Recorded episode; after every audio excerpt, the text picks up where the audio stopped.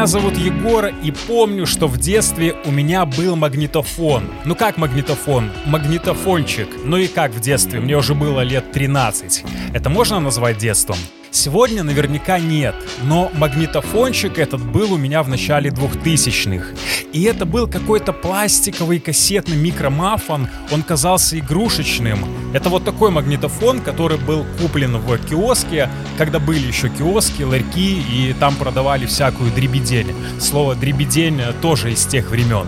Но стоит отдать должное этому магнитофону, что старался он изо всех сил. И первый альбом Децела прокрутил для меня немалую сотню раз, прежде чем окончательно заживал пленку в той драгоценной кассете «Кто ты?». Но история немножко о другом. Помню, что в какой-то особенно грустный день, у подростков такие дни часто бывают, если вы еще помните, обычно я просто брал какую-то кассету либо с хип-хопом, либо нирваной, нажимал на плей и с головой укрывался одеялом, мечтал о разном под эту музыку и в конце концов засыпал. Когда заканчивалась сторона кассеты, мой друг магнитофон ее отщелкивал и засыпал тоже. Но в один из дней, видимо, Курт Кобейна наскучил, и я настроил минскую радиостанцию, название которой, конечно, не вспомню, и наткнулся на какую-то вечернюю разговорную программу, что уже меня удивило, потому что по всем остальным станциям крутилась музыка для полуношников, это как-то так называлось. А тут разговаривали люди, и тогда я еще не осознавал, что ровно в те ночные минуты открылась моя дверь 9 3 четверти. Простите, сэр, вы не подскажете, где платформа 9 и 3 четверти? 9 и 3 четверти. До сих пор помню то чувство счастливого удивления и удивленного счастья. Сегодня невозможно и даже странно было бы себе такое представить для ребят такого же возраста, как и у меня тогда. Это была разговорная радиопрограмма, куда звонили люди, чтобы, знаете что? Чтобы познакомиться. Я не шучу. Это был своего рода аудио-тиндер. Ведущий модерировал разговоры, потому что там и правда иногда звонили очень странные персонажи. И вот парень и девушка, или мужчина и женщина в прямом эфире, не видя глаз друг друга, не видя до первого смолтока инстаграма друг друга, вот так знакомились и общались несколько минут в прямом эфире. А между этими звонками были и другие рубрики, или ведущий что-то увлеченно рассказывал, остроумно шутил, а еще ставил очень очень разную музыку, вкусную музыку, которую вряд ли можно было услышать в дневном эфире, и музыка-то была волшебной. Именно тогда я впервые услышал прекраснейшую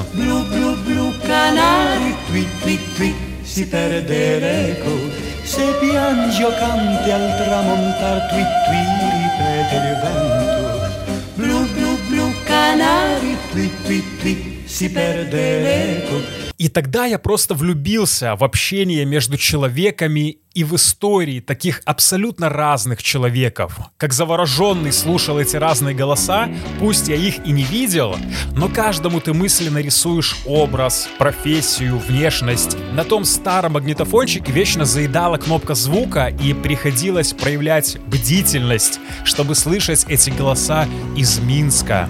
Я чуть позже расскажу, почему с такой интонацией произнес. И далее, вечер за вечером, переходящий в ночь за ночью, я просто уносился туда. Вот только куда — это туда. Где — это туда. Мне до сих пор сложно объяснить этот радийный ореол. И речь тут совсем не про радио как медиа. Просто каждый день, как бы он ни сложился, хорошо ли, трагично ли, у подростков две крайности, но я всегда знал, что в 23.00 мы с ребятами собираемся вместе с этими такими родными, незнакомыми голосами из Минска и будем общаться. И пусть я не мог говорить вместе с ними, но вот это убежище своих, в нем можно было укрыться. А еще всегда было это чарующее волшебство расстояния. Где-то там, из Минска, где стоит телевышка. Осторожно, звери зачиняются. Наступный припынок. Будто на другой планете. Просто было время, когда в Беларуси не настолько был развит локальный туризм из регионов в столицу с таким удобством и комфортом, каким он есть сейчас. Потому поездки пару раз в год с э, школьным классом в театр или того хуже на балет это было прям событие. Но событием это было почему? Правильно, потому что Макдональдс. Мы приезжали в Макдональдс, и пока все пожирали гамбургеры, а после гамбургеров уже пожирали глазами игрушки из Хэппи Мила, я думал, черт возьми, вот где-то здесь, в этом Минске, и сидит тот классный мужик на радио. Это завораживало.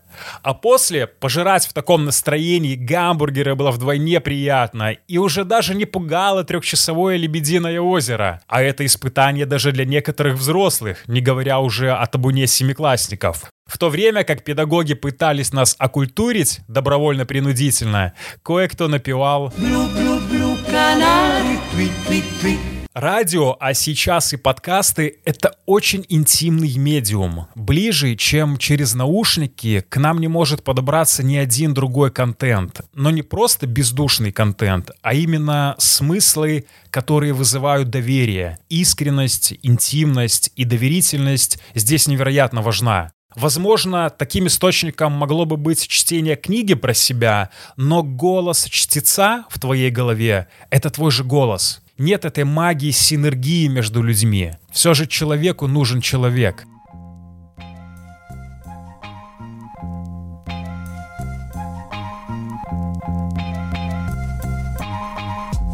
И вот помню, что это была зима, такое уже предновогоднее настроение, а в детстве это по-особенному волшебного чувствуется, даже в 14 лет. Тогда дети взрослели позже, это правда.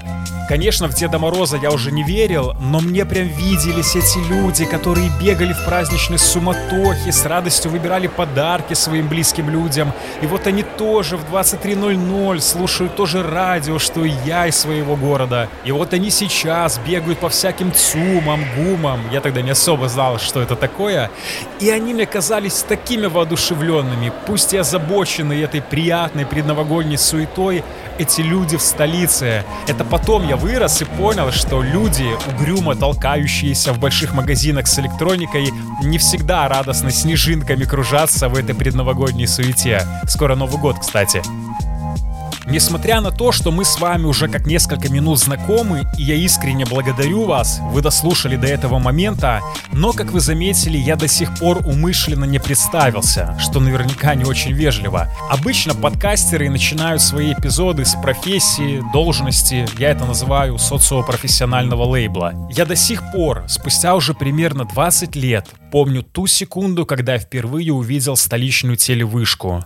Эту секунду я несу с собой до сегодняшнего дня. Забавно складывается жизнь, потому что в итоге я даже поработал какое-то время под этой вышкой. Может быть, поговорим об этом позже. Не самое приятное время, положа руку на сердце. Современные ассоциации с белорусскими медиа однозначно не те, которые я так воодушевленно для вас описывал последние минуты. Да и, наверное, только у ребенка хватает искренней, пылающей потрясающей фантазией наделять настолько банальные вещи, как радио, магическими смыслами. Та случайно пойманная радиостанция, та минута, в буквальном смысле минута, определенно повлияла на мою взрослую жизнь, потому что впоследствии я работал журналистом, а после связал свою жизнь с магией повествования, стал сценаристом. Подкастинг требует от слушателя воображения. Мне очень нравится эта мысль. Сейчас я записываю эту историю для вас дождливым осенним вечером с приглушенным светом настольной лампы, любимый пес породы двор-терьер мило спит в ногах. И чтобы дать вам без изображения прочувствовать атмосферу, в которую мне бы хотелось приглашать вас еженедельно, музыка подстать. Такой и будет атмосфера подкаста «Четверть дыма». Будем говорить обо всяком. Да, именно говорить вместе. Есть смыслы и события, которые откликаются нам всем. Несмотря на то, что каждый из нас, безусловно, отдельная индивидуальность и личность, как бы нам ни хотелось, мы все с большего люди одинаковые, с похожими мыслями, переживаниями, идеями, стремлениями. Именно потому пусть у нас будет диалог. Слушая, обдумывайте, если мэчится, соглашайтесь, дополняйте, нет, спорьте, раздражайтесь, даже гневитесь. Главное, давайте не будем проявлять ленность разума и сердца. Думать — это магия. Чувствовать — магия. человек плюс человек — это тоже магия. Как и та магия 20 лет назад в маленьком магнитофончике с западающей кнопкой и радиостанцией, которая где-то там, в сотни километров от моего подросткового убежища под одеялом.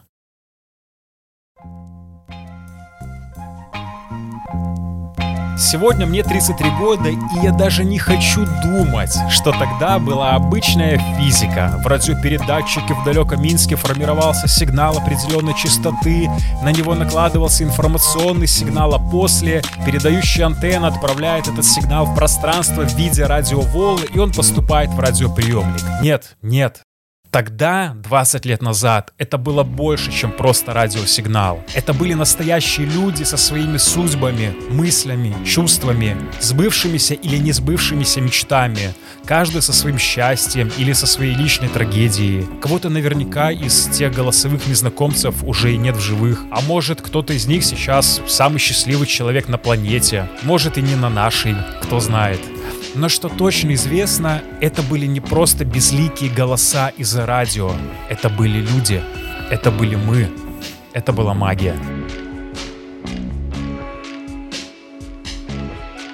Я недавно узнал потрясающий термин, который возник и впервые в цифровом виде стал доступен только людям нашего поколения. Термин этот автоэтнография. Цитирую научное определение.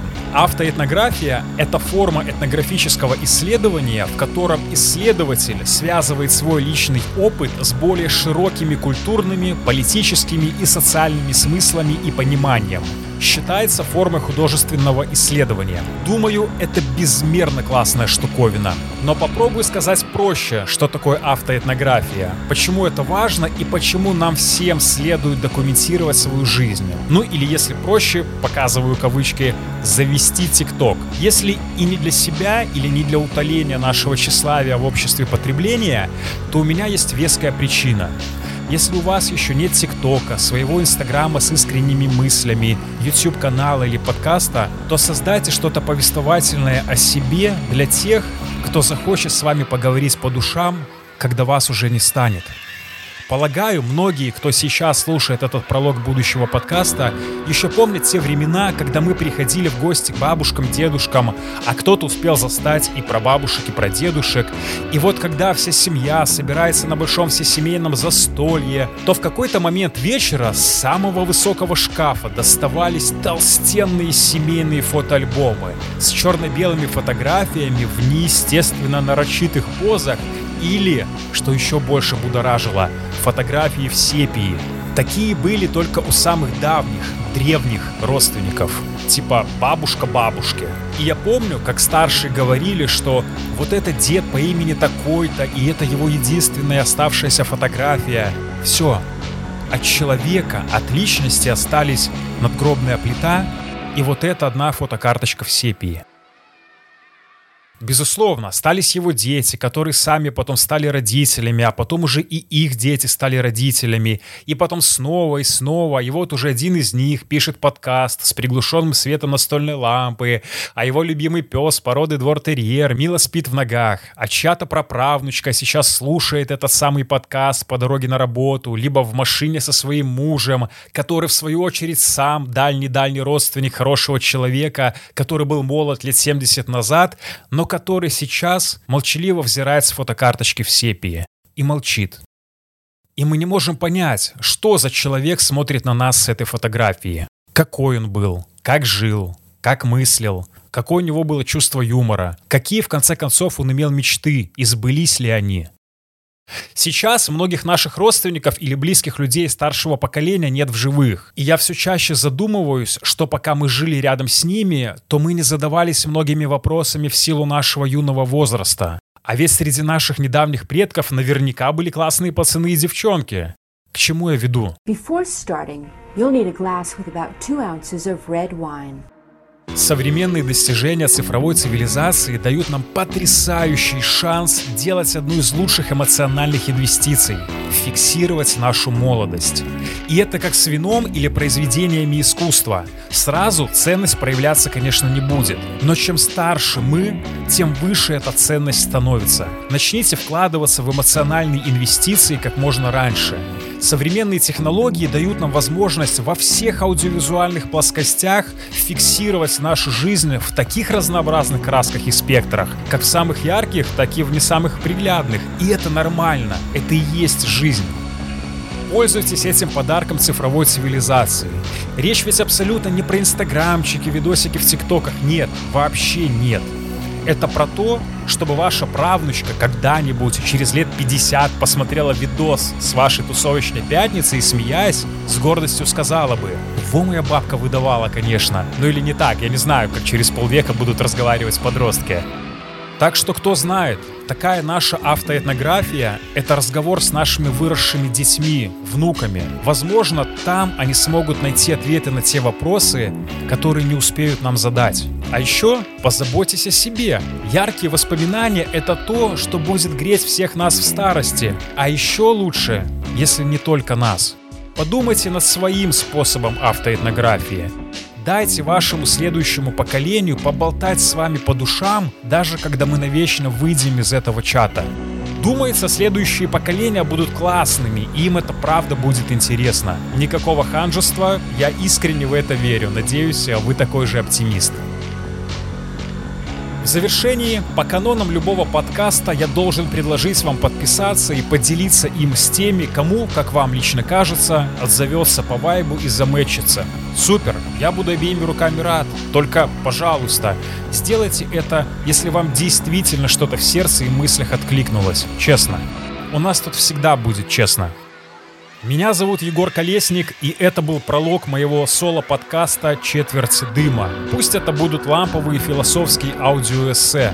Давайте пока назовем это так. Приходите в гости и присаживайтесь. Здесь рады каждому, здесь рады любому настроению, любым мыслям и любым мнениям. Подкаст доступен на всех платформах, соцсети я оставил в описании. Предлагаю такой план – в конце каждой недели мы с вами попробуем сеять аудиозерна мышления, чтобы нам было о чем подумать на неделе предстоящей. И напоследок, всегда помните, магия в жизни начинается тогда, когда мы начинаем в нее верить. Все, до встречи. Выключаю свой магнитофончик.